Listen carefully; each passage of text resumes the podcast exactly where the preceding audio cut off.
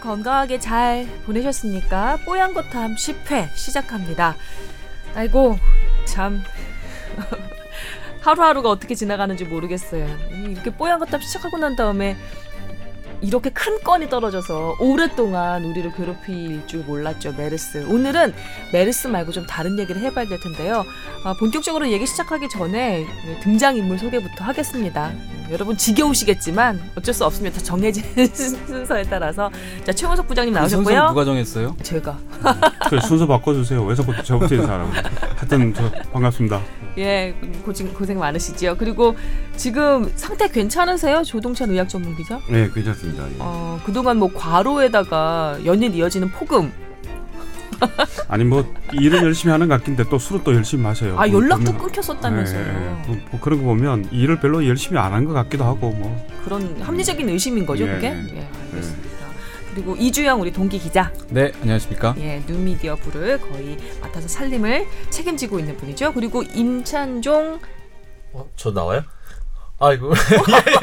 아니었어. 아니 마이크를 이렇게 앞에다 떡 갖다 아니, 아니, 마이크 이걸 갖다 놓은 거 아닌데. 아니 자기가 지금 뭐 아이템 뭐 대충 하시죠 그냥. 네. 어쨌든 그래, 알았어요. 나온 나온 거 하시죠. 그냥 아. 궁금한 거 있으면 물어볼게요. 예. 네. 그리고 저는 뭐 언제나 소개 없이 지나갔듯 그냥 음. 김하나로 하고 넘어가겠습니다. 아, 기립근미녀. 아, 네. 기립근은 도대체 어디 있는 근육인 거냐고요. 오늘 내 들어오자마자 제가 조동찬 기자 좀 늦게 왔잖아요. 음. 그 전에 우리 셋이서 얘기하다가 지금 30분을 기다렸어요. 그죠? 네. 일도 많고 술자리도 많고 그러다 이 얘기 저 얘기 하다가 정말 네. 깜짝 놀라가지고 아니 그 얘기를 왜 지금 하냐고 내가 화를 냈는데 김선 아나운서한테. 아니 저 아, 이게 무슨 능동 감시 대상자? 그거였더라고. 아 능동 감시 대상자 아니라니까. 아이 참 아니 네, 하여튼 격리가 됐을 때한 이야기 들어봅시다. 뭐 어떻게 된 거예요 사연 예, 정리를 하자면 음. 그왜 제주도에 비행기 타고 놀러 가서 무리를 일으킨 그 확진자 있잖아요. 그 사람이랑 몇번 환자 이렇게 되면 몇 번 환자 딱 나오시지 않나요? 요새? 140, 보니까 정책사부에 141번 네. 환자죠. 그 사람이랑 그 시누이께서 같은 비행기를 타고 계셨던 거예요. 음. 거기 타고 있던 사람들 역추적을 해서 그 당국에서 자가격리 대상자로 통보를 했는데 통보 받기 전에 어, 그 저희 남편이랑 시댁 식구들이랑 점심자리를 했던 거죠. 그래서 자가격리 대상자와 접촉한 사람이 된 거예요. 그래서 이, 이 이걸 어떻게 해야 되나 그냥 뭐 입씻고 그냥 출근해도 되는 건가 싶어서 예, 저희 이제 팀장님 회사에 그게 보, 언제 일이에요? 지난 금요일에 얘기예요. 지난 우리 방송 아니지 방송하고 그 다음 네, 그 네. 방송하고 다음에. 예. 네. 아니 그래서 회사에 전화를 했더니만 깜짝 놀라시면서 109 핫라인에 일단 전화를 해봐라. 본인도 음. 회사에 관련해서 좀 연락을 취해 보겠다라고 팀장께서 그러셨어요. 109 그 보건소 어, 상담역이 정말 전화 연결 안 돼요. 한 수, 수십 번 했나 봐. 음. 그러고서는 받았는데 뭐 그냥 마스크 쓰고 일상생활 하라는 거예요. 그래서 아 저 괜찮은 겁니까? 그랬더니 괜찮지는 않지만 그냥 조심하시래요. 그러니까 격리는 아니고 일종의 음, 네. 그냥 그래서 제가 저는 직업상 마스크를 쓰고는 일을 할 수 없는 사람입니다. 그랬더니 뭐 별 얘기 안 하면서 계속 조심하라고만 해요. 그리고 그럼 저는 언제 안심할 수 있습니까? 그랬더니 그 격리 그 대상자가 음. 어, 잠복기가 끝나는 어, 날까지는 조심을 하시면 되고 그 다음에는 안심을 할 수 있다고 하더라고요. 그게 이번 주 초였죠, 그죠? 그 잠복기 끝나는 게 잠복기 끝나는 게 예, 이번 음, 주 초죠. 음, 음, 음 그래서 그 사실을 회사에 보고를 했더니 회사에서는 그동안 또 열심히 한 라인을 돌리셔서 비감염이 확실시 되는 때까지는 절대로 회사 근처에 오지 못하게 하라고 음.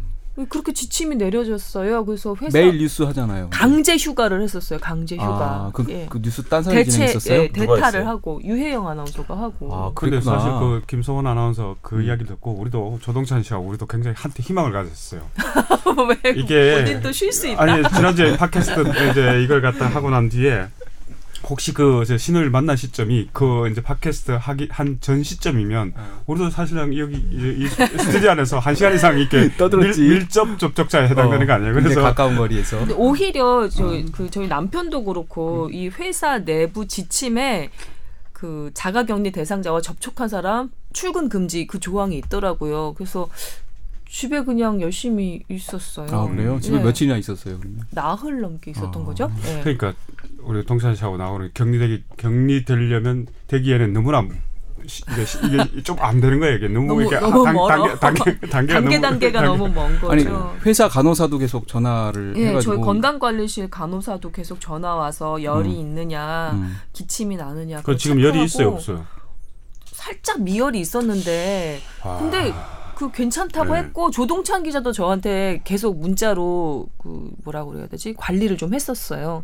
아 음. 알고 있었어요? 예, 뭐, 그러니까 우리는 알고 있었지. 예. 그래서. 일단 파악을 해야 되니까. 나만 모르고 있었구나. 나만 물 미안해, 먹었잖아 미안해. 지금. 미안해. 손대지 마세요. 재밌다, 재밌다.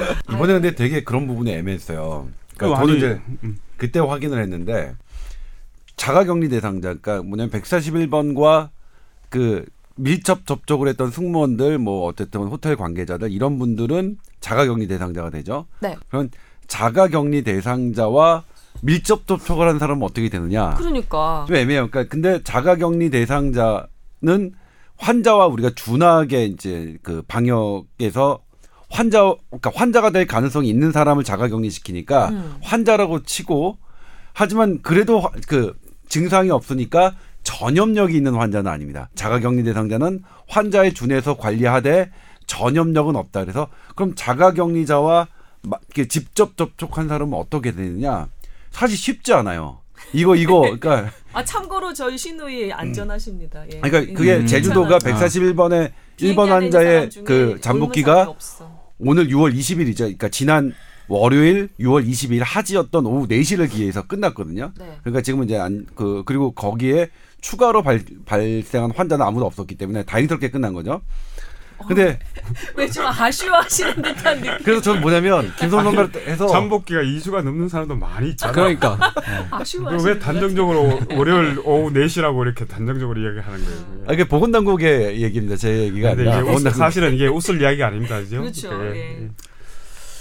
자 뭐 오늘의 주제는 저희가 그러게요. 이렇게 지난번에 이제 그만하자고. 흘렀는데. 메르스 네. 그만하자고. 그랬는데 메르스 제가 이렇게 네. 그 가장 가까이까지 접근하게 될 줄은 몰랐죠. 그런 그러게요. 사람이 될 줄은 그럼. 몰랐죠. 네. 음. 네, 근데 뭐 나름대로 흥미진진하더라고요. 제가 어떻게 될까 약간 열도 있었기 때문에 여기 있는 사람들도 지금 안심할 때가 아니에요. 자 여기까지 좀 정리를 하고요. 어, 괜찮아요, 조동천 기자 말씀하시게. 아니, 네, 괜찮습니다. 열이 나는지 지금 그 얼음물을 갖다가 예. 지금 두 컵째 벌컥 벌컥 마시고 있는데 그러게. 그러니까 뭐 지금 사실은 제, 네, 제가 보기에는 우리 음. 저 우리 최 선배나 조동찬 기자나 굉장히 지금 면역력이 떨어져 있는 떨어질 수밖에 없는 상황일 거라고 생각이 들어요. 그죠? 왜냐면 네. 지금 거의 한 달 이상을 하루도 집에도, 못 쉬고 예, 뭐 계속 일을 하고 못 있고 가시고. 어 그렇죠. 그래서 저희가 오늘은 예, 김 오늘의 주제는? 예. 면역에 대해서 좀 얘기를 해보려고 해요. 사실 뭐 요즘 키워드가 각자 도생 뭐 이런 얘기 많잖아요. 음. 뭐 어디든 의, 의, 의, 의탁 그러니까 내 건강을 마음 놓고 맡길 수 없는 그런 상황이 됐으니까 각자 자기 건강 챙기고 살 그, 살길 찾아야 된다는 식으로 얘기들을 많이 하시더라고요. 그러면서 많이 나오는 얘기가 역시 면역. 예. 면역이더라고요. 음. 면역은 대체 뭔지 메르스를 기해서도 또 특히나 기사가 많이. 나오는 것 같고요. 네. 하여튼 최근 흐름은 어쨌든 면역력이 중요하다. 이게 뭐 책도 굉장히 많이 나오고 그 특히나 메르스 때문에도 그 면역력을 기르려면 어떻게 해야 되느냐. one two three four 뭐 이렇게 해라 저렇게 해라 잠을 잘 자라 스트레스 받지 마라 음. 뭐 운동을 해라 몸을 따뜻하게 해라 등등등등 해가지고 그 조언들이 의사들이 조언을 해주는 것들이 이제 기사화가 많이 되고 해서 이 음. 내용을 좀 해보는 게 네, 어떨까 싶어요. 네. 조동찬 기자 괜찮죠? 네. 예. 근데 그 면역에 대해서 우리가 아주 기본 상식처럼 알고 있는 것들 있잖아요. 지금 방금 이주영 기자가 열거했던 것들 음. 그런 것을 잘 따라도 누구는 건강하고 누구는 또 병에 걸리더라고요. 그것도 좀 궁금해졌었어요. 네. 면역은 일단 뭔가요? 뭐 면역에 대한 지대 넘냐 뭐 이런 건가요 오늘?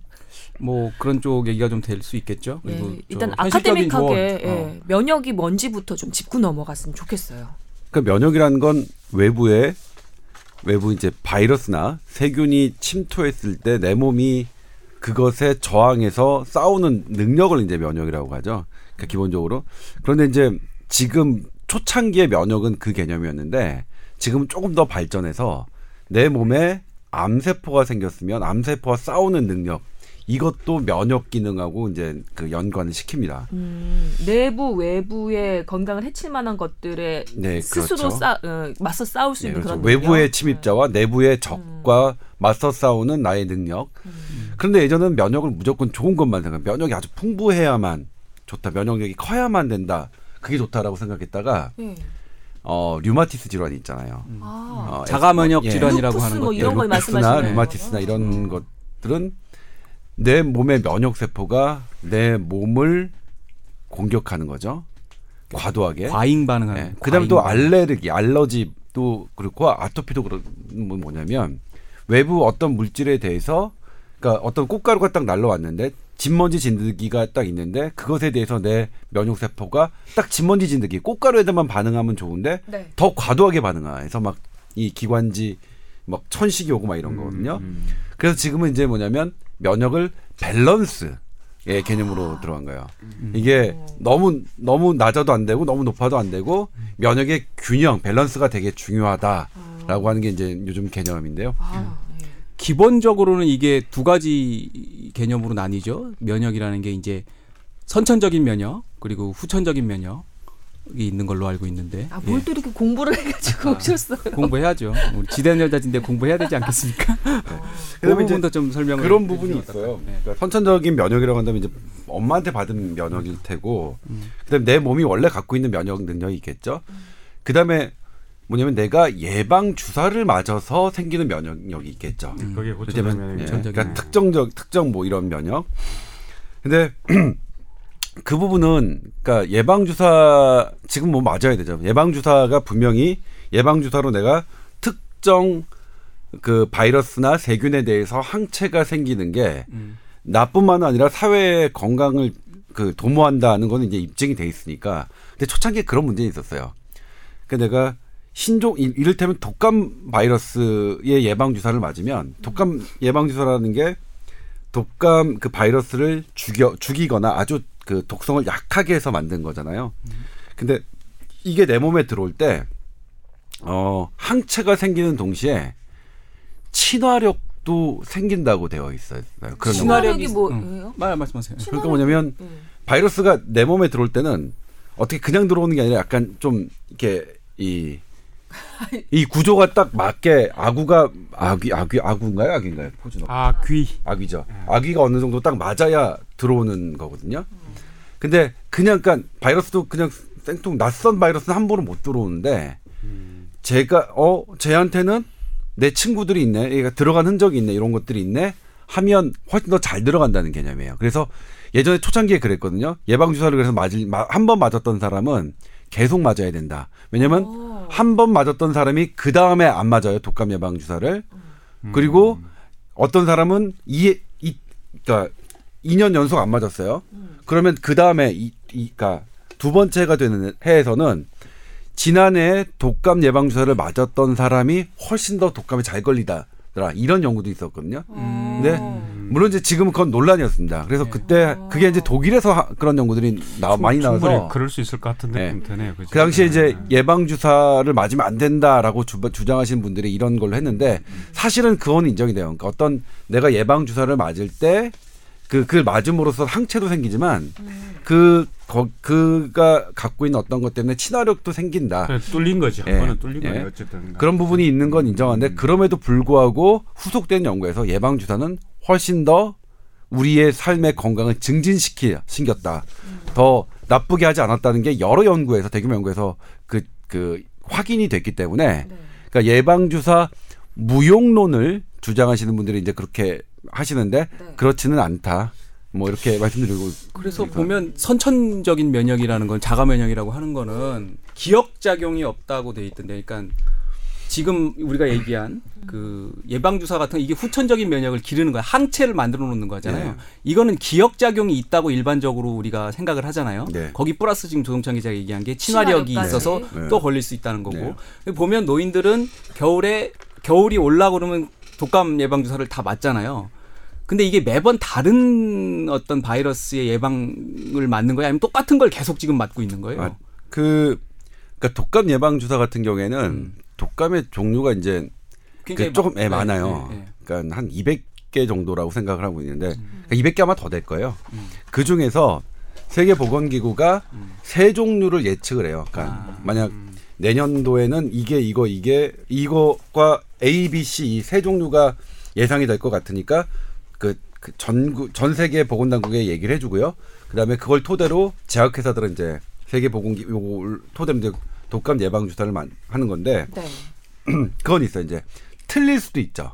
그렇게 예측했던 게 예측이니까. 음. 그래도 뭐냐면 어 예방 주사의 효용성이 그 이 요거 요 개념 때문에 예방 주사가 이제 확 떴는데 틀리더라도 이 완벽하게 맞지 않더라도 부분만 맞아도 이 면역이 생기더라. 그러니까 어. 완벽하게 100%가 결합이 안 되고 50%만 결합한다 하더라도 내 어 어 저놈의 이 내가 원래 맞았던 것과 50%가 비슷해라고 하면 공격을 하는 거예요. 우리 면역 예. 세포가 어. 그래서 완벽하게 맞지 않더라도 그러니까 예측이 세계 보건 기구가 예측한 세 개가 틀리더라도 어 그래도 그 다음에 예방 접 주사를 맞는 사람이 훨씬 덜 걸리고 걸리더라도 증상이 약하더라 하는 것도 이제 여러 연구에서 입증이 됐거든요. 그거는 입증이 된 건가요? 예, 입증이 됐습니다. 부분 음. 부분 면역은 이제 예, 이 우리 현대 의학에서 그 팩트로 받아들일 만큼 여러 연구에서 입증이 됐습니다.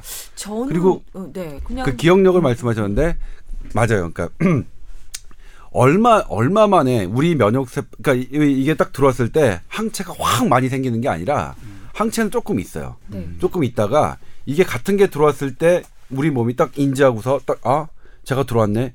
제가 근데 이번엔 좀 세게 들어왔네. 우리 좀 더 키워야겠다 명세포를 해가지고 이것들이 막 신호를 예? 증식을 하, 하거든요. 그러니까 이번에 그러니까 이 메르스 때문에 사이토카인 스톰 막 이런 네. 이런 얘기들도 많이 나왔는데 폭풍. 예 폭풍. 근데 그건 사실 좀 저는 그 소설이라고 생각해요. 소설이라고 생각하지만 개인적으로는 좀 자세히 얘기해 주세요. 이- 그 폭풍이라는 게 뭐예요? 사이토카인 폭풍이 음. 그 방금 전에 조동찬 기자가 얘기한 것처럼 음.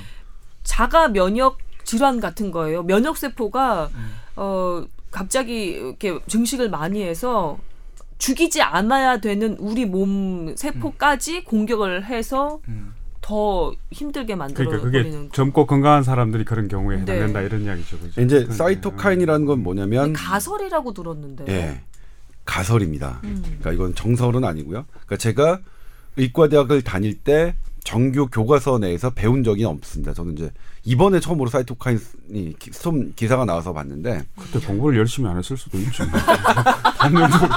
그러네요. 오늘처럼 술 드시고 이렇게 마치 늦게 와가지고 다본 오늘처럼 것처럼. 아니 나도 아니 무슨 전공이 전공 대학에 전공했는데 입사하고 나서 누가 무- 물었는데 배운 적 나는 배운 적이 없는데 딴 사람은 배운 적이 있다고 이야기하는 거예요. 그때 사실 교과서 있었을 수도 있어요. 네, 겸손하게 아, 말씀하세요. 겸손하게 재밌어. 그렇습니다. 제, 일단 제 기억이 없습니다. 누구가 기억이 네. 없죠. 혹시 이제 이제 본인의 기억도 믿을 수 없는 지경이 아, 근데. 왜냐면 어떤 작가의 아, 얘기처럼 왜냐면 제가 이제 이번에 메르스 그 때문에 사이토카인 스톰을 보면서 이게 가설이라는 걸 제가 알아서 가설이면 제가 당연히 배운 적이 없겠구나 이렇게 생각을 했어요.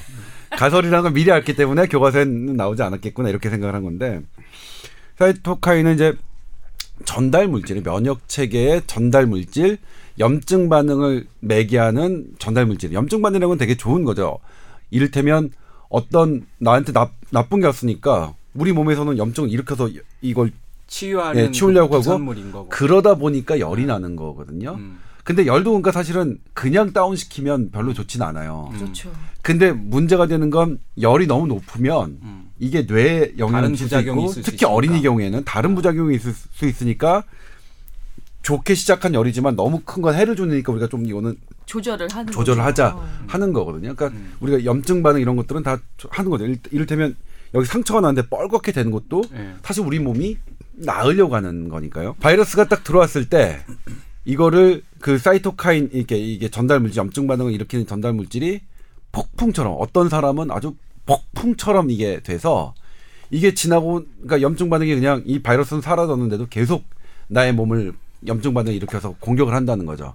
근데 그게 두 가지가 있어. 어떤 사람의 사람이 특이해서 그럴 수도 있고 아니면 특정한 바이러스가 바이러스가 되게 특이해서 그 사이토카인 스톰을 일으킬 수도 있다. 이 두 가지 설이 있더라고요. 근데 두 개 다 충분한 설명은 안 된다. 네.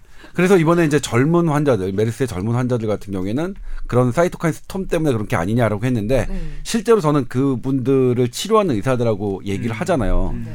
얘기를 하면 사이토카인 스톰은 뭐냐면 바이러스는 없는데 이게 이 나의 면역력이 과도하게 작용해서 이걸 섬유화시키는 그러니까 이를테면 어 지난번에 얘기했던 독일의 확진 그 환자. 판정 완치 판정받고 한 분이 혹시 그렇다면 사이토카인 스톰의 예가 될 수는 있겠지만 그분을 근데 이번 젊은 그런 아, 악화된 사람들 보면 실제로 바이러스가 막 일으키는 폐렴들이 많았거든요. 그러니까 이거는 어 어떤 바이러스가 치유되고 난 다음에 내 몸의 정상적 과도한 면역 반응 때문에 이렇게 안 좋은 게 아니라 실제로 그냥 이 폐렴 막 바이러스가 그러면 막그 이유가 예. 뭐예요? 젊고 건강한 사람들이 정상이 심하게 나타나는 이유는 조동천자는 그 어떻게 의사 보는 같은 거예요? 어떻게. 보는 아, 거예요? 그러니까 우리 그걸 설명하기 위해서 가져다 끌어다 쓴 개념이 사이토카인 예. 부품이었는데. 일단은 뭐 우리 지금 최 선배야 제이 보고를 수도 없이 받아 받아서 알고 계셔 알고 계시는데 이제 저한테 유도하신 거죠 어떻게 사실 몰라요 모르는데 미국 CDC 미국 질병관리본부가 어떤 거에 관심을 두고 있냐면 어 우리나라가 결핵이 그 상당히 많거든요 결핵 잠복 그 결핵균을 갖고 있는 사람이 우리나라에 1,500만 명입니다. 오 그렇게나 많아요? 네. 굉장히 복균자가 근데 왜 네. 크리스마스 씨를 그렇게들 안 사? 죄송합니다. 예. 예. 그래서 우리 같은 경우에는 걸로 지금 그렇지만 아니구나. 어린이집에서 어떤 교사가 결핵에 걸린 해- 활동성 결핵에 있으면 그 주변에 이제 조사를 하잖아요. 역학조사팀이. 그러면 여기 잠복균 이렇게 있는 사람들이 많아요. 그럼 어떤 지경이냐면 저 활동성 결핵 그 교사 때문에 이분들이 결핵에 옴- 옮았는지 원래 갖고 있었는지 알 수가 없는 상태예요. 우리나라는. 그러니까 결핵에 관해서는 역학조사가 사실상 불가능할 정도로 그 많거든요. 근데 그 이게 이제 결핵이 비활동성이냐 활동성이냐는 되게 그 다른데 네. 대부분 이제 비활동성이고 거의 잠복해 있죠. 음. 그런데 그럼에도 불구하고 이런 숫자는 뭐 전 세계에서 가장 많은 1,500만 명이란 엄, 그러니까 우리가 통제할 수 없는 정도의 숫자인 거죠. 질병관리본부가 이것 때문에 한 30년 계획 뭐 해놨잖아요. 그렇고 처음에는 1,000만까지 낮추고 몇 년도에는 뭐 600만까지 낮추고 이런 계획까지 어. 그 했고 이번에 또 메르스 할 때도 한그 서울대 교수님은 우리나라에서 정말 무서운 건 메르스가 아니라 결핵이다라고 칼럼까지 쓰셨거든요. 음. 네, 근데 미국 시- 이게 우리나라에 잠시만 결핵 환자 아니, 그 복균자들이 많은 이유가 뭐예요? 술 돌려 먹어서 그러나 술잔 돌리기 아 그거 아직 잘 국, 그다음 국 찌개 뭐 이런 거 같이 같이 먹잖아 우리 먹어서. 숟가락 넣어가지고 아직 그럼 잘 간염 모르는데요. 왜 아, 그거 또 상관없나? 그렇지 않아요? 근데 하나의 가- 이건 가설입니다. 제가 낸 가설이 아니라 제가 이제 결핵을 취재할 때 결핵을 전공하신 분들의 가설인데 결핵균은 한 번 우리 사람 몸에 들어오면 음. 아예 안 나가는 것 같다. 그러니까 이게 치료가 되는 거는 이제 얘가 비활동성인 거죠. 음. 그러다가 내가 면역력이 또 약해지면 이게 활동성이 되는 그런 건데 한번 들어오면 안 나가고 그다음에 활동성일 때 전염력이 세니까요. 그러니까 이게 계속 누적되는 것 같다. 그러니까 이게 신규 환자가 있으면서 업, 이- 이- 늘어나면 늘어나면서 태어난 완치자가 이렇게 이렇게 해야 이제 네. 이게 일정 숫자가 되는데 계속 한 번 들어온 사람은 잠복 상태가 되는 거고 계속 신규 환자가 늘어가니까 이렇게 늘어난 거 아니냐 결핵균의 아주 특이한 특성상 그런 게 아니겠느냐 그럼 다른 라고 나라 아니 다른 나라와 비교해서 왜 그렇게 많냐 이거죠. 그게. 아 그거는 그러니까 잘 설명은 안 돼요 그러니까 그 우리나라만 특이하게 하는 건데 아니 근데 이거 대학 다닐 때 배웠을 텐데 그, 그 시간에 수업 빠, 빠, 빠진 거야. 아, 결핵 그러니까- 수업 들으셨어요? 아 결핵은 뭐 상당 그러니까 결핵 같은 경우에는 우리나라 의사가 미국 미국 가서 도대체 뭐 한 거야? 그게. 명의가 되는 게 이제 결핵이라고 하더라고요. 그러니까 우리는 결핵을 보는 거를 학생 때부터 되게 많이 이제 엑스레이상 결핵의 특징이 이렇게 이렇게 나온다라는 거 하는데 미국에서는 워낙 드무니까 한국 의사가 딱 그 결핵 환자 왔을 때 딱 봐서 아이고 결핵입니다 딱 하면 이제 막 이렇게 그 훌륭한 음. 대접을 어. 받고 이렇게 한다는 우리나라 네. 의사들은 좀 임상이 좀 많아서 그런가 보죠. 근데 그 결핵 관련해서 우리가 이제 한국 전, 전쟁을 겪었잖아요. 그 네. 전쟁을 3년간 전쟁을 치르면서 그때 이제 결핵 이제 환자들이 급격히 늘어났고 그때는 굉장히 비위생적인 상태였으니까 그 이후에 이제 계속 결핵이 사라지지 않고 있다. 그 환자가 이렇게 많다. 그런 가설이 있던데 그거는 뭐 틀린 이야기인가요? 아 뭐 그럴 수도 있죠. 저도 들었던 것 같은데 저도 음. 이제 결핵을 제가 와, 최근에 취재한 게 아니라서, 예. 정말 죄- 죄송합니다. 제가 최근에 취재한 게 아니라서 공약 전문 한- 기자보다 더 많이 하셔.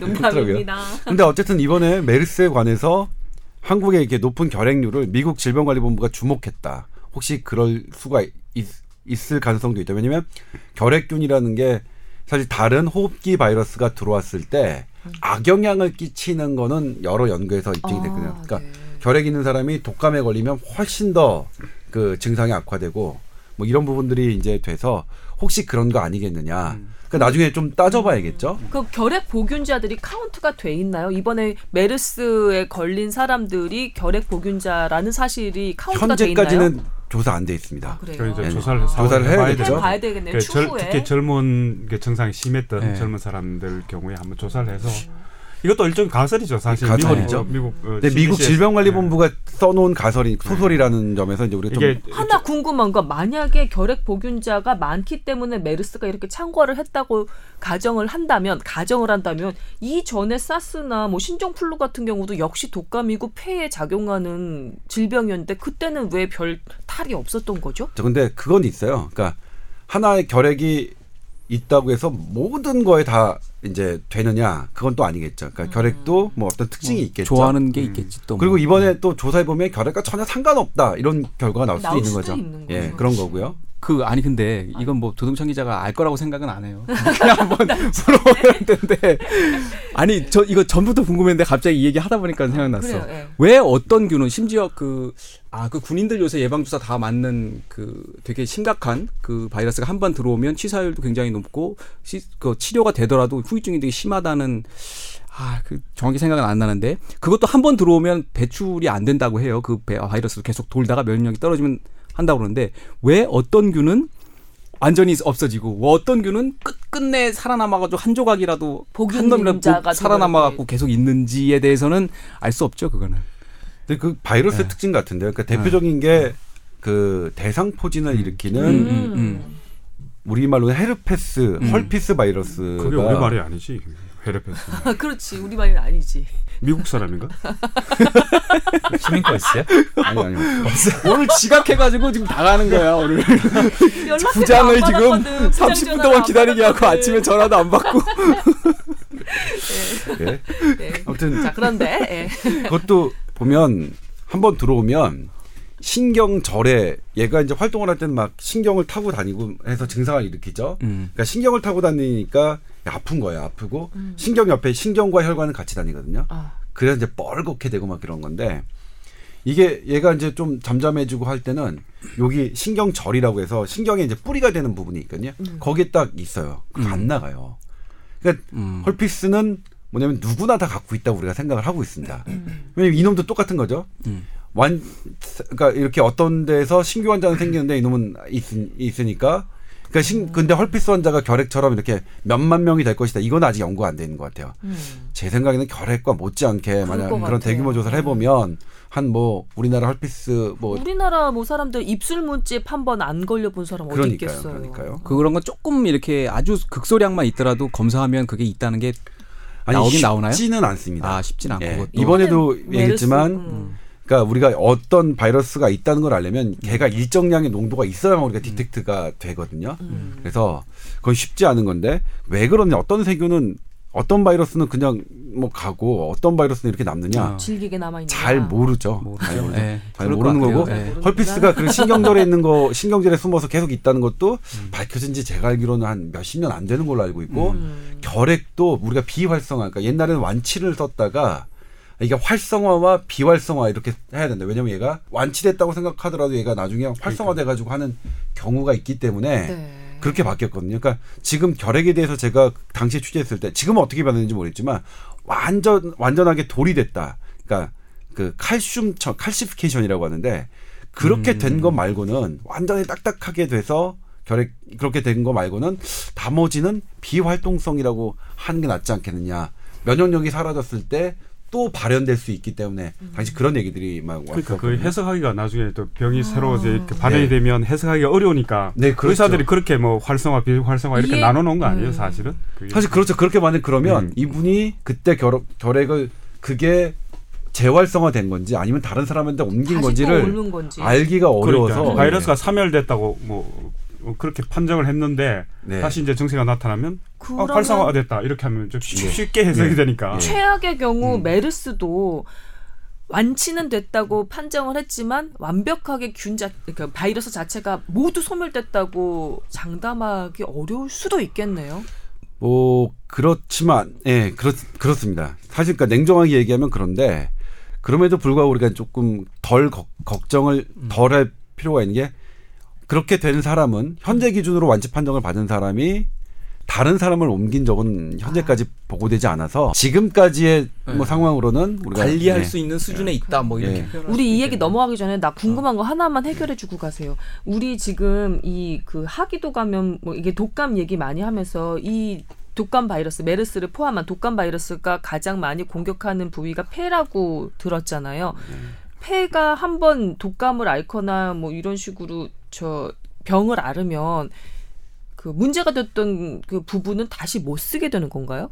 아니 그렇지는 않습니다. 그래요? 뭐 하얗게 나오고 뭐 이런다고 얘기했잖아요. 네. 저희 엑스레이 찍으면 그럼 그게 다시 음. 이제 그게 하얗게 나오는 게 어떠냐면 이제 엑스레이를 찍었을 때 물 성분이 하얗게 좀 나와요. 그러니까 이 점액 같은 게 음. 네. 그러니까 하얗다는 건 뭐냐면 거기에 있는 폐 세포들이 온갖 그 가래를 만든다는 거예요. 음. 힘들다는 계속 그러니까 계속 뭔가 염증 물질 그러니까 뭔가가 얘가 계속 공격하니까 이렇게 되고 그렇게 막 점액이 뭐 쫙 깔려 있으니까 산소 교환 음. 원래 폐가 해야 되는 고유의 산소 교환이 안 되고 음. 그렇게 되면 이제 그런 상태가 지속되면 예전에는 대부분 그러면 목숨을 구, 그 구하기가 어려웠어요. 근데 요즘에는 다행히 인공 그 호흡기가 아니, 그러니까 그 뭐죠 인공 호흡기 호흡기가 있고 음. 또 별도의 그 산소를 넣어주는 에크모라고 알려져 있죠. 네, 네. 그러니까 피를 뽑아내서 거기에 산소를 공급하는 장치가 있어서 지금은 이제 나흘 동안 그 그러니까 폐가 본인 스스로 나흘 동안 그걸 견뎌주는 거죠. 폐 역할을 해주는 네. 그런 것 때문에 그런데 그래서 근데 그분이 다 나으면 나으면 물론 그건 있어요. 완전 그 지난번에 독일 그 완치 그처럼 섬유화가 어느 정도 남았느냐는 적어야 되지만 그 섬유화가 진행되지 않은 상태라면 다시 정상으로 회복될 수 있어요. 그럼 메르스를 아주 호되게 앓은 사람, 그래서 네. 폐 섬유화까지 일정 부분 진행이 된 사람 같은 경우는 나중에 완치가 되더라도 폐의 몇십 퍼센트 정도만 기능을 한다. 이렇게 또 볼 수 있는 건가요? 왜냐하면 저희 아버지가 폐가 별로 안 좋으니까. 예, 그럴 수도 있죠. 그러니까 그게 그 지금 말 뭐, 무슨 뜻인지 알겠어요. 그러니까 이게 섬유화, 그러니까 이, 이 그러니까 ILD라고 되돌이킬 수 없는가가 궁금해요. 예전에는 이제 잘 원인을 원인 불명의 이렇게 폐가 이렇게 섬유화되는 거 음. 뭐냐.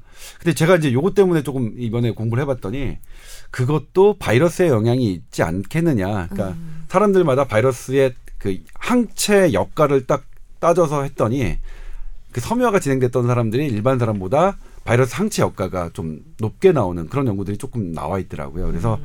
아직까지는 뭐 적인데 그런 부분, 아 그런 섬유화들의 부분, 그러니까 내가 바이러스를 완전히 낫고 난 다음에 그 후, 후에도 이 진행되는 어떤 염증 반응으로 내 폐가 섬유화되는 것 그거 문제는 그거 잘 살펴야 되는데 이번에 14번 환자 퇴원했잖아요. 14번 환자 같은 경우에도 거의 폐가 거의 하얗, 하얗게 될 정도로 되게 위기였었거든요. 그렇죠. 음. 근데 어쨌든 스스로 걸어 스스로 호흡을 하고 걸어서 나가서 퇴원할 정도가 되셨으니까 음.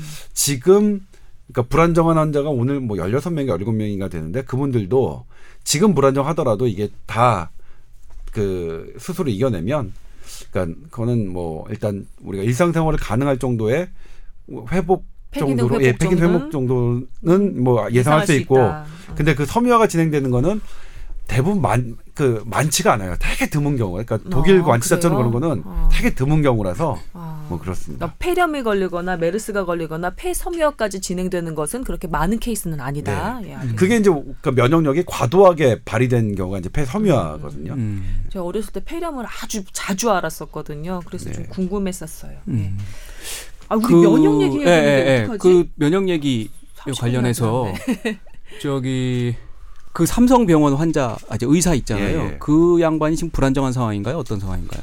아직도 불안정한 상황입니다. 아. 그러니까 예전보다는 그래도 다행스러운 거. 여전히 에크모 달고 있죠. 네, 어. 이 그러니까 심폐소생술을 두 번이나 받으셨다는 건 이제 엄청난 위기였던 거죠.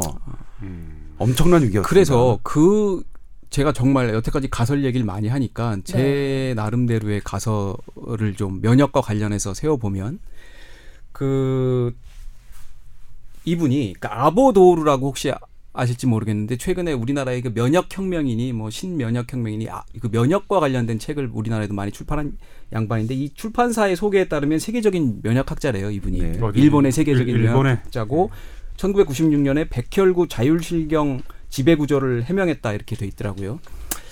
근데 이분의 저 주장에 따르면 자율신경이라는 게 이제 교감신경하고 부교감신경으로 돼 있잖아요. 네. 근데 이게 스트레스, 그 이분은 약간 모든 병의 근원이 면역력이 약해지는데 왜 약해지냐? 근원이 스트레스에 있다. 스트레스가 가장 큰 요인이다. 가장 큰 요인 중에 하나다.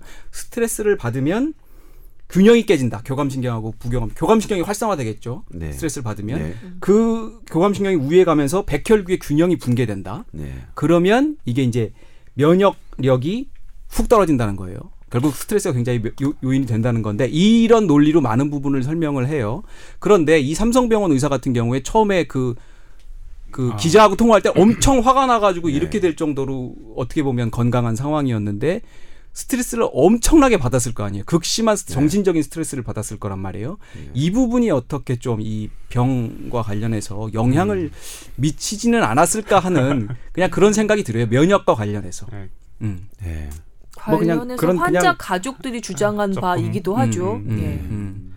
일단 그래도 지금 제가 어제 들은 걸로는 그래도 예전보다는 조금 아직 불안정하긴 하지만 그때보다는 훨씬 더 안정이 됐다. 음. 대, 대단히 다행, 다행스러운 일이죠. 그래서 그러니까 네. 이렇게 좀 면역을 설명하는 것들 그 이분이 설명을 이제 이렇게 이어가요. 그러니까 아까 우리 얘기했잖아요. 그러니까 꼭 이것 때문에 뭐 그랬는지는 전혀 알 수 없는 상황이죠. 이제 그 요- 여러 가지 요인 중에 하나일 때 아까 우리 염증 반응 얘기했잖아요. 이건 좋은 거라고. 우리 네. 인체가 그 일테면 면역 반응을 거라고. 하는 거. 어, 감기. 걸리면 콧물 나고 열 나고 머리 아프고 이런 것들이 다 반응인데 네. 흔히들 그런 것들을 우리가 병원 걸리면 감기 걸리면 이제 약국 가서 약 사 먹고 주사도 맞고 하는데 이런 게 굉장히 대증요법이고 근본 원인을 건드리는 게 아니라 이를테면 면역을 건드리는 게 아니라 굉장히 증상 자체를 억제하고 함으로써 오히려 병의 원인을 드러, 드러내는 데는 그러니까 끄집어내는데 실패한다. 현대의학, 현대서양의학의 맹점이다 라고 하는 주장들이 있잖아요. 네, 있죠. 이거에 대해서는 현대의학은 어떻게 대답을 하나요? 이거는 어떻게 보면 굉장히 중요한 게 항암 치료, 방사선 이게 다 면역을 꽤 상당 수준하게 억제하고 우리 몸의 자율신경계를 어떻게 보면 되게 파괴하는 치료 행인데 그렇기 때문에 더 몸이 안 좋아진다라고 주장하는 것들도 여전히 사람들 사이에서 음, 그럴 수 있어. 그건 나름 합리적인 네. 얘기일 수 있어라고 사람들 사이 받아들여지고 있잖아요. 네, 맞습니다. 그러니까 일단은 감기 같은 경우는 그렇죠. 대증요법이라서 감기 바이러스를 직접 치료하는 건 아니에요. 그러니까 그거는 그 근데 이제 그게 증상을 하는 게 그러니까 내가 코 막힌 거를 해소하고 열 나는 거를 좀 낮추고 이 증상을 완화시키는 게 내가 좋으냐 마냐 이런 부분이 있겠죠.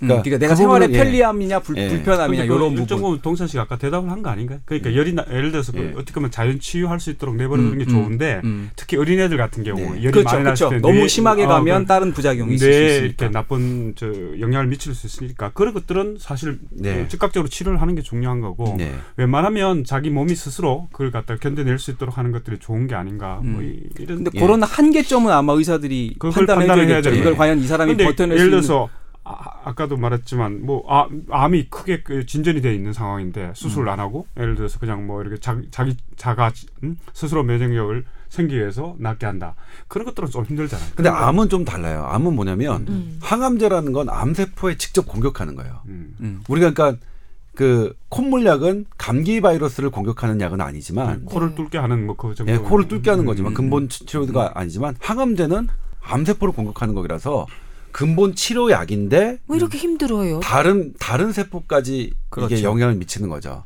그렇기도 하고 그게 수술 자체라는 게 굉장히 인체에 엄청난 스트레스를 그러니까 저는 가하는 거죠. 하죠. 항암 치료나 방사선 그 항암 치료는 저는 그건 뭐냐 근본 치료약이죠. 암세포를 그러니까 일단 공격하는 거니까 대증요법이 아니죠. 음. 대증요법이 그렇죠, 그렇죠. 아니라 어, 어. 근본 치료약인데 어 쩔 수 없이 그러니까 다른 좀 부 다른 작용이 있어서 힘든 건데 그러니까 이 근본 치료약을 근본 치료를 할 것이냐 말 것이냐의 문제입니다. 그러니까 음. 항암 치료를 받느냐 안 받느냐. 그러니까 음. 감기 약을 먹느냐 안, 먹, 안 먹느냐와 또 다른 다른 차원의 또 다른 문제죠. 문제인 예, 다른 차원의 거죠. 문제네. 항암 치료제가 진짜 암 세포만 공격하게 할 수는 없어요. 다른 세포는 건드리지 않고 아 그거 정말로 노력하고 있죠. 근데 쉽지는 않은 그것 때문에 무슨 저, 예. 저 표적 무슨 예. 공습이라고 그러죠? 그거 무슨 아주 그 표적 외과적인 수술하듯이 뭐 이렇게 공격한다고 하는 공습도 그 쉽지가 않잖아요. 사실 아무리 그러게. 미국이 첨단 무기로 공격을 해도 지금 사실은 이 메르스 사태 때문에 음. 이게 이제 묻혀졌는데 사실 박근혜 대통령께서 미국 방문을 할 때 삼성병원의 병원장도 같이 동행을 하기로 하기로 하고 되어 아, 있었어요. 성재훈 원장도 같이 예. 가기로 돼 있었어요. 같이 가기로 돼 있고 어. 거기 어. 중간에 이제 그 미국의 유명한 대학병원을 방문하기로 돼 있었어요. 그왜 그렇죠? 그 일정이 메르스 왜- 때문에 그랬던 거예요? 아니면 아니, 메르스 전에 이미. 결정됐었 결정됐는데. 그때 또 어떤 게 있냐면 삼성병원에서 갖고 있는 기술이 바로 그 동물 실험인데 그러니까 그, 그 뇌종양 저는 이제 이 신경외과니까 이게 들었어요. 뇌종양에서 이렇게 딱 그 그렇게 표적으로 들어갈 수 있는 그 기술을 삼성병원에서 이제 연구팀이 이게 개발한 거예요. 아, 그래서 그거를 이제 미국 그 그쪽에 이제 소개하고 음. 이렇게 하려고 했었는데 이 모든 게 다 이제 일그러졌죠 메르스 때문에. 음. 그러니까 그런 것처럼 그거는 되게 지금 하고 싶어하는 거예요. 그러니까 암을 전공하는 의학자들이 음. 그러니까 암세포만 어떻게 공격하면 안 되겠느냐.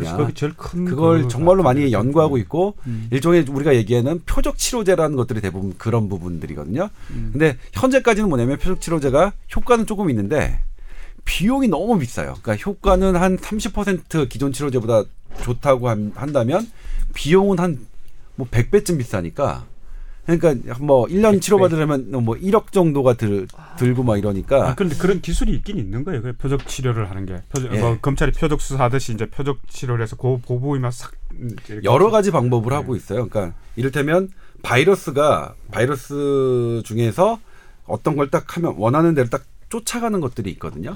그 거기다 바이러스에다가 뭔가를 넣어서 그 딱 하면 걔가 이제 그 간암 같은 경우에 시도된 적이 있었는데 어. 그럼 걔가 걔는 어떤 이제 간암에 어떤 걸 딱 뭐 장치를 해놓으면 얘가 뭘 입혀놓으면 거기만 가요. 이 바이러스가. 아, 그러니까 그래서 그 치료하는 바이러스라는 의미인가? 예, 아니 이 바이러스는 원래 그냥 가기만 하는 거예요. 그러니까 운반 차 아, 운반 로봇 체적? 로봇 비슷한 예. 거만 그러니까. 그래서 얘한테 항암제를 얘 넣는 거야 이 바이러스 안에다가. 음. 그럼 얘는 이제 가서 고기 그쪽 안에만 딱 들어가서 이제 하게 되는 거니까 어, 그런 공상과학 영화 같아.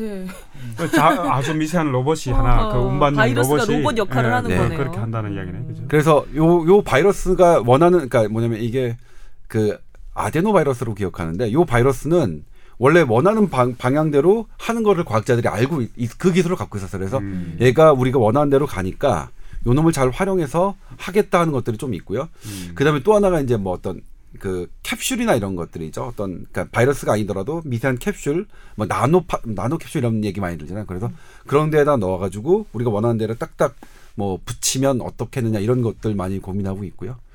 어 그렇습니다. 연구되어가는 과정이지만 여전히 뭐 항암 치료나 이런 것들이 그 암세포 말고 다른 세포들도 공격을 해서 건강을 해치는 것까지는 감수하고 있는 상황인 거네요. 현 상황에서는. 네.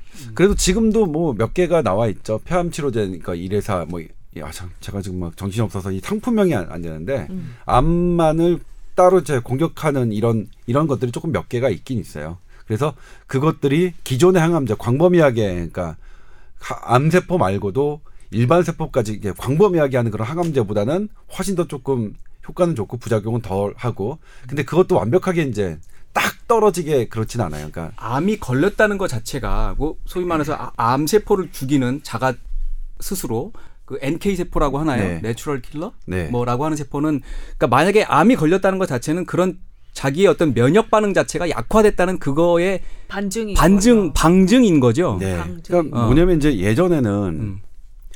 그러니까 암이 건강한 사람이 암이 생겼다. 음. 이렇게 얘기하는데 했었잖아요. 아, 그 사람 되게 건강했는데 갑자기 암 생겼 암 생겼어. 음. 근데 지금은 어떻게 보냐면 그렇게 보지 않고 음. 건강이 건강을 잃은 상태가 오래돼서 암이 생겼다 이렇게 음, 보거든요. 음. 그러니까 그게 아까 활성화 비활성화하고 비슷한 논리인 네. 거죠. 네. 예, 그러니까 그- 보면. 그것도 면역학자들의 설명인 것 예, 같아요. 예, 지금 예, 그 맞- 설명이. 맞- 예, 맞- 예, 예. 근데 예. 지금 지- 아니 제가 왜 이런 표정을 짓느냐면 제 아는 사람이 페이스북에 바로 그 지, 지, 그 전주까지 뭐 사이클 타고 수영하고 엄청나게 절 그러니까 30대 중반의 여성이고 아주 열심히 건강 관리를 하던 사람인데 암에 걸려서 일주일 나- 동안 음. 페이스북에 아무것도 안 열려 안 올라오고 그 다음에 암 수술했다고 올렸더라고요. 네. 근데 그 바로 직전까지 일주일 전까지 막 산악 저기 뭐라고 지 산악 자전거 BM. 뭐 비뭐 MTV. 그 MTV 이런 거 타고 막 그랬었는데 근데 그 상황이 건강한 상황은 아니에요. 본인은 아니에요. 생각했겠지만 어떤- 실제로 보면 밸런스가 굉장히 깨져 있는 상황일 그 수도 특정 부위가 있다는 또 거죠. 약할 수도 있고 예. 그런 아, 거겠죠. 그렇구나. 그렇게 해석을 하는 거죠. 네. 음. 보면. 지금은 그렇게 봐요. 그래서 음. 지금 어. 암을 그러니까 이게 성장 호르몬 때문에 되게 그게 저기 했었는데 평소에 내가 이제 암 세포하고 정상 세포하고 같이 있지만 정상 세포들이 이걸 딱 얘를 제어하고 있는 상태인 거죠. 음. 제어하고 있는 상태인데 음. 이게 깨지는 상태. 그러니까 요 암세포가 이 정상세포의 제어력을 하는 게 이제 우리가 증상으로 나타나는 거라고 보거든요. 그래서 이제 요 개념이 하면서 뭐가 이게 이제 제일 먼저 한 게 유방암에서 이게 아. 이 개념이 나왔어요. 유방암이 이제 완치됐다고 예전에는 5년 생존을 했잖아요. 5년 동안 더 수술 받고 하면 됐는데 그 다 완치라고 우리가 term을 썼는데 네. 그 다음부터 우리가 와, 암에서 완치라는 거를 개념 자체가 없었어. 없애- 없앴잖아요. 그래서 그렇지, 그렇지. 그렇 이, 이 개념에 따르면 이 해석에 밸런스가 예. 깨지고 예. 그게 밸런스가 깨져고 그러니까 어, 뭐냐면 이거를 나타날 수 어. local에서 거죠. 네. local 영역 그러니까 이 한 부분에서 떼어냈다고 끝이 끝이 아니다. 아니다. 아니다. 그러니까 이게 좀 거칠게 얘기하면 우리 모두는 암 보균자인 거네요. 그렇죠. 그렇죠. 그런, 그런 어, 가능성이 그렇죠. 있는 그렇죠. 거죠. 비활성화 암 환자들인 거네요. 지금은 그래, 그렇게 되는 거죠. 나중에는 어떻게 또 변할지 모르겠지만 제가 학생 때는 이런 개념 없었는데 어. 이게 이제 암은 부분적이고 이렇게 빨리 떼어내고 뭐 이게 암을 뭐 주변으로 1cm든 2cm든 경계가 있게 떼어내고 주변 lymph node도 다 떼내고 이러면 뭐 되고 뭐 이런 식으로 배웠다가 네. 지금은 좀 바뀌었더라고요. 그러니까 아, 완치가 없어지면서 이 음. 밸런스가 없, 없으면서 약간 동양 의학적인 요소가 쪽으로, 세- 예. 쪽으로 예, 예. 접근하고 그러니까 있는 듯한 거죠. 느낌이 그다음에 드네요. 된 거예요. 예, 그렇죠. 보면. 로, 유방암이든 어떤 뭐 다리암이든 그 local의 암이 아니라 음. 이건 systemic하게 봐야 돼서 음, 우리가 음. 그쪽을 완벽하게 제거했다고 해서 완치라고 얘기할 수 없다. 그러니까 어. 사실 서양의학이 암에 대해서 조금 겸손해진 거죠. 음. 우리가 함부로 암, 완치 판정을 하지 않고 왜냐면 다 없는데도 불구하고 뚱딴지 같이 딴 데 가서 이 유방암 조직이 음. 생기는 또 이런 또 케이스들을 우리가 아. 설명할 수가 없었거든요. 음. 그러니까 저도 이제 경험했는데 위암 환자인데 위, 위를 다 하고 거기서 없었는데 나중에 이 여기서 나온 거예요. 나와서 우리가 딱 제거해서 봐- 봤더니 이게 거기가 위암인 뇌야? 거예요. 왜요? 예, 그게 그, 이 아니, 그, 어, 머리, 머리, 쪽에 나왔다는 건데 쪽에서. 근데 그게 나 봤더니 조직 검사를 했더니 위암이다라는 거는 어떤 위암 조직의 특성이 있어요? 예, 아, 위암 세포의 조직의 특성이 있어요. 아, 그거- 간암도 아. 간암 세포 조직의 특성이, 특성이 있거든요. 있어요? 근데 그게 아. 머리에 가서 네. 아, 근데 여기 없어요. 우리가 위에는 뭐- 없었는데 위에는 다 없었는데. 잘라내서 없었는. 와 이거 진짜 그리고 제. 제가 레전트 2년 차 때 처, 그 했던 첫 번째 논문도 그거였거든요. 간암 환자였는데 음. 이게 없어요. 간에는 발견되지 않았는데 다른 데서 이제 딱 했더니 그 간암이 나온 거예요. 없는데. 그러니까 이런 거는 설명할 수 있는 방법이 없잖아요. 왜 이거 부분적으로는 다 제거했는데 다른 데서 생겨나는 것 그럼 그러니까 머리에 그게 예를 들어서 암세포가 발견이 됐다면 그때는 또 이게 균형이 깨져서 그게 거기서 발현이 됐다 이렇게 보는 거예요 지금 그거는 네, 그러니까 음. 그렇죠. 그, 그 부분도 뭐 네. 통상적으로 예를 들어서 뭐 쉽게 얘기하면 위에, 위에 있다가 머리 쪽으로 이제 이사를 갔다 예를 들면 그냥 뭐 이렇게 밸런스의 균형이라든지 이런 측면이 아니고 뭐 그렇게 해석될 수 있는 거 아닌가? 뭐 그것도 어떻게 다뭐 도련해서 암- 암- 완치 판정을 이사를 갔다. 어. 근데 그게 네. 이제 적절한 수준에서 면역이 제어해주지 못한, 발현이 그러니까. 균형이 안 맞으니까 제어해주지 못했다. 라는 차원에서 보면 큰 틀에서 음. 그래서 지금 뭐냐면 활발하게 지금 요기 면역학자들이 하고 있는 게 항암 암에 대해서도 예방 주사를 지금 개발하려고 하고 있어요. 어, 음. 예. 근데 그 예방 주사라는 것도 아까 도입 초기에 얘기했지만 그 뭐 이렇게 독감이라든지 그 주사를 맞는 사람이 그런 가설도 있는 거 아니에요? 오히려 더 다시 또 맞아야 된다. 매년 네. 맞아야 되고 네. 맞지 않을 경우에는 또 오히려 더 걸릴 감기 독감에 걸릴 확률이 높, 높을 수 있다. 네. 뭐 이런 게 이야기하는 분들도 계신 거 아니에요? 경부암 네. 같은 네. 경우는 한 번만 맞아도 그냥 평생 효과가 간다 뭐 이런 식으로 얘기를 하고 있던데요. 한 번이던가 두 번이던가. 아니 자궁경부암은 세번세 아닌가요? 예. 네. 아니 그, 런 부분에 대해서는 지금 그거는 없는 거 아니에요, 사실은. 네. 전체적으로는 저, 보면 자기 어쨌든 자기 몸이, 몸이 자기 몸이 건강하고 자기 몸이 전체적으로 면역력이 높아야 되는 거고 어쨌든 보조적인 어떤 예방 주사라든지 인위적인 그런 것들이 있을 때는 약간의 우리가 잘 모르는 뭔가의 부작용들이 있을 수 있는 그런 건 그러나 이제 가족력이 너무나 확연하게 있는 음. 사람 같은 경우는 선제적으로 이제 암. 예방 주사 어. 같은 거를 고려해 볼 수 있는 거겠죠. 그- 그- 그러니까 이를테면 안젤리나 졸리 같은 경우에는 어. 실제로 본인은 예방 그쪽을 다 절제했잖아요. 예, 예방 아니 그러니까 암이 전혀 없는데도 유, 어. 그 자기 예방적 유방을 어. 제거 절제. 수술을 네. 했죠. 음, 그러니까 그거는 사실 그 논란이 좀 많았어요. 그러니까 우리나라에서 어떻게 받아들일 것이냐. 네, 미- 그, 그 안젤라 졸리도 근데 어쨌든 개인적인 선택이니까 그걸 뭐라고 할 수는 없겠죠. 그 유전자 이거- 이걸 분석을 해가지고 제가 그럼 80 몇 퍼센트가 나왔다고 하거든요. 그 확률이. 그러니까 이제 본인으로서는 뭐 음. 되게 본인의 문제니까 결정을 음. 한것 같은데 잘라내도 딴 데 가서도 생길 수도 있겠네. 간암 그렇지, 세포가 뭐 뇌에 되면. 가서 발견됐다. 그러니까 지금의 개념으로는 그렇죠. 음. 어쨌든. 거기에는 그래도 가장 확률이 높은 곳은 우리가 그 여튼 한 거죠. 해내는 한 거고. 사실 그 개념 때문에 과연 우리 유방 그러니까 제일 먼저 암은 부분의 문제가 아니라 전체 문제라고 생기 생긴 거를 한 게 유방암이거든요. 음. 그러니까 그런데 유방 을 예방적으로 제거하는 게 효과가 의미가 있- 있느냐. 있느냐. 이 앞, 앞뒤가 안 맞는. 앞뒤가 안 맞는. 예. 근데 이거는 지금 과도기예요. 지금 그러니까 음. 뭐냐면 유방을 제거하는 거에 이게 있고 지금 이렇게 시작된 거니까 그러니까 지금은 이제 이게 겹쳐 있는 시기죠. 음. 이런 그러니까 local 암은 local의 문제다. 암은 systemic한 문제다라는 게 겹쳐 있는 시기라서 그러니까 뭐라고 얘기할 수는 이제 그 안젤리나 졸리가 틀렸다 뭐 했다 이렇게 얘기할 수는 없겠지만 그런 부분이 있는 거예요. 생각해 볼 여지는 있는 거죠. 좀 거칠게 얘기해서 우리가 그 잠재적인 어, 암 보균자, 그러니까 보균이라고 하는 얘기는 좀 이상하지만, 그러니까 그 비활성화한 암세포들을 계속해서 가지고 있는 상황이라고 볼 때 가장 중요한 건 역시 이주영 기자 얘기했던 대로 면역인 것 같은데, 특히 균형. 그쵸 균형, 균형, 균형 으로서의 네. 면역인 것 같은데 그걸 잘 어, 관리하고 좀 중지시킬 수 있는 방법, 근데 아까 수칙 같은 거 없을까요? 이주영 선배가 얘기했는데 그 일본의 학자가 얘기했던 그 스트레스. 네. 그러니까 스트레스 문제는 정말 이게 현대 의학에서 많이 저기하는 문, 문- 저기예요. 그러니까 스트레스가 뭐 관심 갖고 있는 거시기죠. 거시기 한마디. 거시기 거시기하게 하는 우리가 이를테면 어. 우리가 스트레스를 받을 때 음. 이제 교감 신경이죠. 교감 신경은 그러니까 교감 선생님이 그 조회를 할 때 그렇게 외우면 됩니다. 옛날에 대학 다닐 때 시험 공부를 그렇게 한 거야. 예, 잘안 외워지니까 교감 신경- 교감 선생님이 교감 선생님이 뭐라고 할때 받는 할때 스트레스. 무슨 교감 신경. 왜냐면 그게 깜짝 놀래. 그 동공이 커지고 깜짝 놀래니까요. 그다음에 심장이 막 벌렁벌렁 뛰고 혈압 올라가고 그 교감 선생님이 뭐라고 하는데 소화가 되겠습니까? 소화는 잘- 뭐 이런 이런 건데. 근데 그때 대표적으로 이제 여- 그 저기 하는 게 코르티졸이라는 호르몬이 코르티졸. 있어요. 스트레스 호르몬인가요? 예, 스트레스 어. 호르몬인데 우리 몸에 반드시 필요한 호르기만 호르몬인데 음. 이게 분비됐을 땐 전반적으로 나의 면역 체계를 다운시키거든요. 아. 그러니까 그런 부분들. 그러니까 그게 근데 어쨌든 게- 그 스트레스 호르몬이 뭔가 빨리 대응하고 이렇게 하는 거잖아요. 네. 근데 그게 분비되면 왜 면역 체계가 다운이 되죠? 아니 저 저하되죠?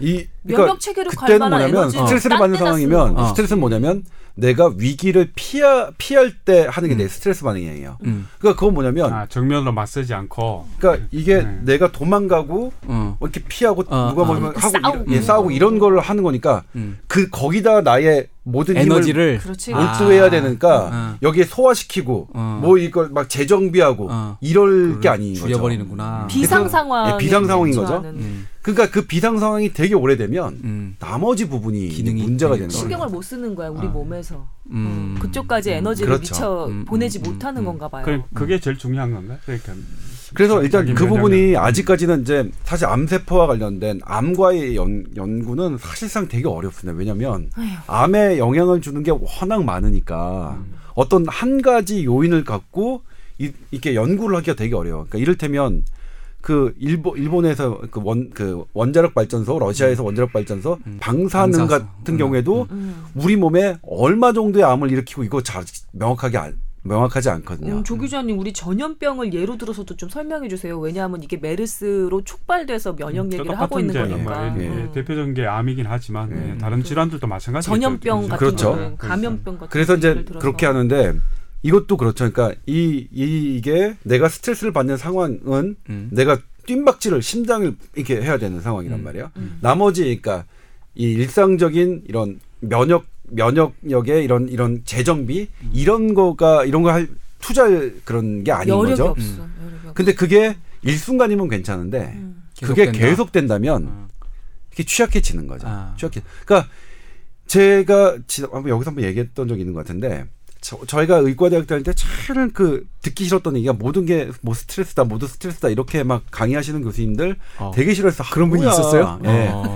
근데 제 그게 친구들 약간 비과학적이기도 하잖아요. 예. 사실은 맞아. 보면. 근데 제 어. 친구들이 아니야 꼭 그렇게 볼 건 아니죠. 아, 꼭 아, 직 규명이 안. 됐을 규명이 뿐이지. 안 돼서 이제 어. 그 전체 전체적으로는 그럴 것이라고 생각을 하지만 근데 그게 마치 정확하게 두루뭉술한 예, 예. 설명처럼 그러니까 느껴지는 그게 젊은. 그런 것들이 예. 있으니까. 젊은 의학도가 받아들이기에는 아 이게 명, 성에 안 명쾌하지. 성에 안 네. 차요. 음. 근데 제 친구들 지금 이제 마흔 이제 간 넘은 제 친구들, 저- 그러니까 이 술자리에서 만나 보면 다그 정말 만병의 원, 그 음. 근원은 스트레스인 것 같다. 다 그렇게 얘기를 해요. 음. 그러니까 뭐 어. 내가 명확하게 어떤 근거를 대고 설명할 수는 없겠지만 정말 만병의 근원은 의료 현장에서. 임상을 통해서 그게 본인들이 다 느끼는 예, 거죠. 그런 수십 거죠. 년 예. 걸쳐서. 조금 나쁘게 얘기하면 해석을 잘 못하는 부분들이 또 있- 있을 수 있는 거고 그렇죠. 그래서 또 어떻게 보면 그 우리도 이제 보면 대충 의사가 아니지만 음. 그렇잖아요 스트레스 많이 받고 할 때 보면 뭔가 몸에 탈이 난다고요. 아 근데 어떤 사람은 똑같은 환경에 처해 있는 거예요. 스트레스 화- 환경에 똑같이 처해서 업무량도 비슷하고 그다음에 상사에게 받는 그 뭐랄까 좀뭐 스트레스도 예, 그. 스트레스 비슷한데 어떤 사람은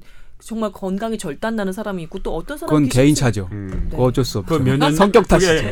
면역력일 수도 있고 정신적인 뭐 어. 균형의 문제일 수도 있고 그리고 스트레스를 많이 받아도 어, 문제고 어. 사실은 스트레스를 너무 안, 안 받아도, 받아도 거꾸로 어. 부교감 신성, 신경이 너무 활성화돼도 이것도 또 문제를 일으키죠. 그러니까 이게 이제 적절하게 어. 부교감 균형을 신경이 활성화되면 무슨 문제가 생기는 거예요? 사람이 이렇게 늘어져 있다고? 푹 늘어지는 거죠. 이 상태가 오래되면 또 뭐 비만이 되기도 하고 아. 그 전혀 뭐 이렇게 반응이 좀 느려지고 그러면 그 면역이 너- 오히려 강화되나요? 그러면 부교감 신경이 활성화되면 그러니까 어떻게 되나요? 그건? 진짜 궁금하네요. 아 어. 그거는 이제 명확하게 어. 교감 신경을 다운시키고 부교감신경 활성화되는 게 건강에 미치는 영향 이 부분, 어. 그러니까 악영향 이 부분은 어. 연구가 잘 안 돼 있더라고요. 그러니까 어. 케이스가 별로 예. 없는지도 모르겠다. 대부분은 그렇죠. 어. 교감 신경이 활성화돼 교감 신경 음. 톤이 증가됐을 때 문제들이 되어 있고 제가 예전에 예. 뭐그 좀 몸이 안 좋아가지고 치료받는 것 중에 하나가 마취통증 의학과 주사 치료를 받았던 받았던 적이 있는데 그때 어떤 치료를 받았었냐면 그런 치료는 또 이쪽에선 처음이에요.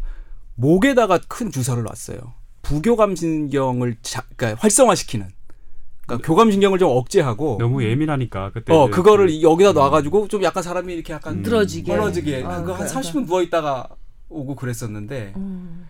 그런 치료도 있는 거죠. 그러니까 스트레스 대처 어, 방안인 어. 거예요? 그게 혹시? 글쎄 저는 그때 그 아니- 안면신경 마비 때문에 그 치료를 받았는데 아니 사실은 이주영- 이주영 기자 같은 경우는 어. 그 그럴 수도 있, 워낙 이제 예민하고 굉장히 예. 브라이트하잖아요. 예. 그러니까 약간 좀 스스로에 대해서 너무 엄격한 부분들이 있으니까 음. 의사가 제대로 처방한 거 아닌가? 조금 쉬어, 쉬어라. 예. 아, 저 그렇죠. 이게 좀 병을 낫게 그것도 여러 예. 좀 쉬는 게뭐 처방이다. 쉬라. 방편 중에 하나였어요. 근데 여러 방편 말로. 말로 쉬라고 말로 쉬라고 하면 안 쉬니까 주사를 놔서 좀 쉬게 뭐. 하는 거지. 그러니까, 강제로? 그러니까 내가 보기에는 그 의사가 제대로 어, 처방한 것 같은 명일세, 느낌이네. 예, 예, 명일세. 그러니까, 예. 효과는 보셨어요? 아니 근데 그게 이제 여러 가지 이것저것 해다가 뭐 효과가 없어가지고 이제 그것도 한번 해보고 저것도 한번 해보고 막 이런 단계에서 했던 거라 뭐 아. 딱히 어느 게 효과가 나중에 병이라는 게 하도 여러 가지 치료를 받다 보니까 뭐가 효과가 있는지도 사실은 칵테일 판별하기도 요법인가? 힘들어요. 어떻게 보면 좋다는 건 다 해보는 거야. 칵테일 요법. 그 우리가 또 그리고 요거 뭐 저 상식적으로 아 시간이 너무 많이 됐네요. 그러니까. 자 면역력을 높이는 방법으로 그냥 바로 조금. 조언을 그래서 내가 것 아까 같아요. 행동. 수칙을 다른 거 가지 마, 여쭤봤는데 격까지 세지 말고. 예, 예. 행동 수칙을 여쭤봤는데 알려주세요. 일단 체력 이 우리가 기본적으로 얘기하는 체력이 되게 면역력과 관계가 있는 거겠죠. 음, 근데 지금 이제 하나 밝혀진 게 골고루 먹는 거. 그러니까 음. 음식을 다양하게 섭취하는 거. 단백질도 여러 단백질이죠. 그러니까 음. 우리가 원푸드 뭐 이렇게 해가지고 칼로리 딱딱 맞춰서 이렇게 한다. 잠깐만 뭐 단백질도 거 여러 종류를 먹으라고요? 예, 그렇죠. 그 단백질도 단백질 돼지고기, 소고기, 있어요? 아. 닭고기 다 다양하거든요. 생선도 마찬가지고요. 어. 그 단백질 자체가 다른 게 아니라 그 고기가 갖고 있는 여러 가지 영양소가 그렇죠. 다르다는 어, 어, 얘기겠죠. 아니 그리고 단백질도 여러 가지가 다- 좀 달라요. 달라요? 단백질도 그냥 그러니까 단백질의 기본 구조가 이제 20개가 있거든요. 필- 음. 그 아미노산이. 아. 그러니까 어떤 거는 뭐 다섯 포함되어 다르겠구나. 있다면 요건 이렇게 음. 돼 있어서 어. 다양한 종류의 그러니까 다양한 다양하게 먹는 게 일단 중요하다고 알려져 있고요.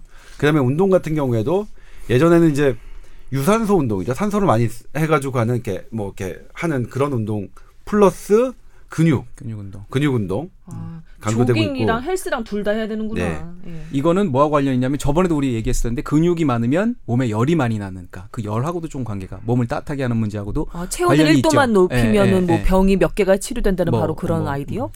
예, 제가 얘기한 건 아닌데 이제 어쨌든 뭐 그래서 그 일본에서 그래도 예, 일본에서 예, 나온 예, 이야기. 일본에서 나온 얘기. 일본 사람들. 그 다음에 또 하나가 이제 하는 게 스트레스에 관련된 부분은 맞습니다. 그러니까 이번에도 나왔는데 이번에도 제가 이제 만나 보면 하, 긍정적인 사람이 훨씬 더 그러니까 빨리 치료되고 빨리 치료되는 것 같더라 얘기를 하더라고요. 근데 그, 그 스트레스를 안 받고 긍정적인 건 도대체 의학적으로 이게 가능한 가능해요 왜냐면 이게? 그게 태어난 사람이 의사로서 할- 그러니까 어. 그, 분들이 뭐라면 의사로서 할 말은 아닌데 참 희한하게 음. 그 일찍 태어난 사람 보면 긍정적인 사람인 것 같더라. 딱 그렇게 음. 의사로서 할 말은 아닌데 이렇게 전제를 달고 그러니까 내가 의학적으로 과학적으로 설명할 수는 없는데 음. 정말 긍정적인 사람이 더 빨리 나는 것 같더라 이렇게 얘기를 아니 하시더라고요. 그러니까 의학적으로 그럼 사람을 긍정적으로 만들 수 있는 방법은 뭐가 있어요?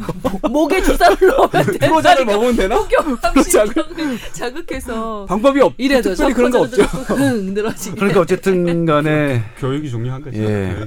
그 그럼 상담? 교육만으로 정신의학에서 하는 저- 상담 전체적으로 뭐 뭐 개인도 그렇게 해야 되지만 전체적으로 사회가 조금 음, 음, 긍정적인 그런 것들이 또 뭐 될 수도 있겠죠. 예. 그러니까 사회적 이 음. 사회적 분위기가 어떠냐도 사실은 굉장히 근데 영향을. 미칠 수 있겠네요. 저- 그럼요. 동자 씨가 처음에 바이러스의 특성, 뭐 한 사회에 이게 침투하면서 뭐 친화력도 이야기했고 어떻게 하면 뭐 이야기하는데 사람 그, 그 사회하고 국가나 사회하고 똑같은 것 같아. 그 예를 들어서 옛날에 뭐 불교가 전파되기 전파될 때그 굉- 굉장히 저항이 있었잖아요.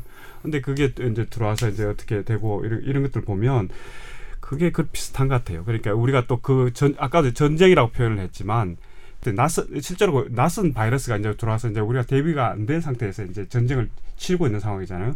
근데 이제 이제 한 달 좀 지나고 나서 이제 상황을 보면 약간 낙관적인 게 있어요. 이 전쟁에서 우리 이 국민들이나 개인들을 보면 무슨 약간 항체가 생긴 것 같아. 그 여러 가지 거기에 대해서 이제 개인적인 요령들, 그 대처하는 방법들, 개인 위생, 그리고 뭐 병원에 이제 그 그런 것들 이런 것들은 어떻게 보면 우리 사회가 여기에 이 낯선 친구를 만나서 거기에 대한 항체가 생기기 시작한 거예요. 생기기 시작한데 단지 아까 그 이야기를 하면서 또 한 한게 느낀 게 그러면 과연 우리 정부 이 정부의 면역력은 어느 정도가 이런 생각이 드는 거예요. 이게 참 아, 이게 그런 부분에 있어서는 사실 조금 우리가 생각해 볼 부분이 있는 거 아닌가. 정부 면역력 너무 강한 거 아니야? 아까 무슨 무슨 폭풍 어, 그런 그런 건 아닌 것 같아요. 정부의 면역력이라는 게 전체 이게 어떻게 보면 국력하고도 관계되는 거죠. 전쟁이라는 거는 국력하고 관계되는 건데 이 바이러스와의 전쟁에서 실제로 정부의 정책 능력은 얼마인가 얼마였던가 이런 것들은 한번 지금 한번 생각해 네. 볼 필요가 있는 거 아닌가 이런 생각이 듭니다. 음. 우리 시스템의 면역, 아 음. 우리 사회의 면역 면역력 이런 과연 거 그죠. 어느 그러니까 정도였는가가 면역력이 이제 일종, 일종의 전쟁 능력인 아, 거죠. 이번엔 뭐 네, 완전 네, 완- 풀렸지 뭐 네. 면역 그리고 체계. 우리가 그걸 현실로 보게 된 거죠. 보게 된 음. 건데 아까 각자 도생이라고 소, 이 김성원 아나운서 얘기했지만 사실 각자 도생이라는 이야기를 한 지가 우리 꽤 됐어요 보면. 네. 예. 국가가 우리가 보호해주지 근데 않는다. 각자 도생이라는 그 개념 자체가 사람을 얼마나 스트레스풀하게 만드는지 몰라요. 근데 우리 그렇죠. 하여튼 어쨌든 그럼. 우리 국민들은 거기에 대해서 굉장히 민첩하게 반응을 하고 제대로 이제 하는 거죠. 어떻게 보면 조금 뭐 좀뭐 불쌍할 수도 있는 거죠. 그렇지만 또 그 워낙 국민들은 또 똑똑하니까 거기에 대해서 외부적 위기라든지 뭐 예를 들어서 뭐 금융 위기 이런 것들도 뭐 사회적 위기지만 바이러스에 대한 위기 이것도 사회적 위기잖아요. 거기에 대해서 이제 우리 국민들은 또 민첩하고 똑똑하게 행동을 하는 거죠. 그 부분에서. 마무리가 이렇게 또 아름답게 될 줄이야. 각자의 아니 우리 저기 너무 아름답게 돼서 아, 우리 아, 저 아, 도사님은 어떻게 면역 관리를 평소에 하십니까 그러면 도사가 누구죠? 우리 저최최 도사님. 어. 뭐 그냥 끝내시죠. 뭐. 아니 진짜로 어떻게 뭐 관리하시는 게 있을 거 아니에요 아니 건강 지금 관리. 한 한 달째 어. 거의 매일 출근하고 계시고 그리고 이 업무를 24시간 놓지 못하고 계시 계속 보고 받으시잖아요. 아니 근데 나는 한번 보면 조동찬 씨를 보면 깜짝 놀라요. 보면 음. 아까 말했듯이 이렇게 공을 그- 넘기는 느낌인데. 아니 그러니까 그 전쟁터에서 이제 최 일선에 싸- 싸우고 있는 음. 우리가 그 기자들 중에서 제 전사잖아요 전사인데 굉장히 이게 보면 진짜 긍정적이고 뭔가 이게 이게 일로서 뭐 음. 피곤하다 뭐 이런 음. 느낌 스트레스 이런 것보다도 음. 이걸 어떻게 이제 해석하고 우리가 우리가 어떻게 이게 전달할 것인가 이게 음. 굉장히 열정이 음. 많은 친구더라고요 뭐 어, 좀 그게 그러면 어떻게 그런 것들이 보면- 면역을 강화시켜 주나? 그런 것- 아니, 솔직히 간과 담을 솔직히 건강 관리는 뭐 그냥 거지. 그게 뭐. 잘 모르겠지만. 건강 관리는 안 하잖아요 지금. 그게 굉장히 긍정적인 마인드라는 어. 거죠 그런 것들이 그러니까 그럼 네. 무슨 위기 상황이나 현상을 놓고 음. 어떻게 대처하는가 이런 것들에 대해서 이제 어떻게 그, 그게 일이라고 생각하고 스트레스다 생각하면 이 오래 버티지 못해 일주일 한 열흘 되면 힘들다고 이야기를 하는데 지금 뭐 한 달 넘게 이제 한 달 꽤 됐지만 일이 벌어지면 오히려 더 에너지가 어, 넘치는 사람인 건 그런 사람이 같은데 있죠. 예. 실제로 본인도 그렇게 이렇게 평소에 긍정적이세요? 아, 그 저는 잘 모르겠는데 이번 음. 사건 이번- 메르스 같은 경우에는 이제 그러니까 지나고 그러니까 지나고 나니까 어제 그런 얘기를 했는데 술자리에서 조금 허무한 거는 있어요. 아, 지나고 나니까 좀 허무한 부분이 있는데 그래도 이런 부분에 대해서 내가 취재하고 전달하려고 했고 어떤 스탠스를 잡으려고 했던 건 그런 기회가 있었던 건 되게 감사할 일인 것 같아요. 그리고 저도 많이 이제 배웠고 그러니까 기자 아, 예전에 이제 신종플루나 이런 걸 나름 전염병 겪었다고 생각했는데 그래서 개인적으로 좀 그 배우는 게 좀 많았고 그러니까 이거를 그러니까 원초적으로 그러니까 제가 40대 에, 성인으로서 이거를 그러니까, 일- 그러니까 기자이기 전에 40대 성인으로서 이거를 어떻게 받아들여야 되고 이런 부분들을 고민했고 그 고민한 부분을 이제 어떻게 그러면 보도에 녹일까 이런 부분을 해- 했던 부분이라서 그냥 그런 부분들은 그러니까 그러니까 뭐 좋은 소식이었으면 좋았을 텐데 이게 메르스라는 게 나쁜 소식이라서 좀 그렇긴 했지만 그렇게 고민하고 전달하려고 노력했던 그런 부분들은 되게 개인적으로선 좀 영광스럽고 감사한 뭐 그 과정이었다 이런 뭐 확실히 예. 조 기자가 긍정적인 사람이라는 게 티가 나는 게 이 긍정적인 사람들의 키워드가 여기 지금 그 단어 속에서 많이 음. 나와요. 영광이었다, 감사한 일이었다, 그 시간을 통해서 많이 배웠다라는 그 자각 같은 음. 게 본인을 긍정적으로 만들고 또 에너지를 북돋는데 상당히 도움을 주는 키워드들이거든요.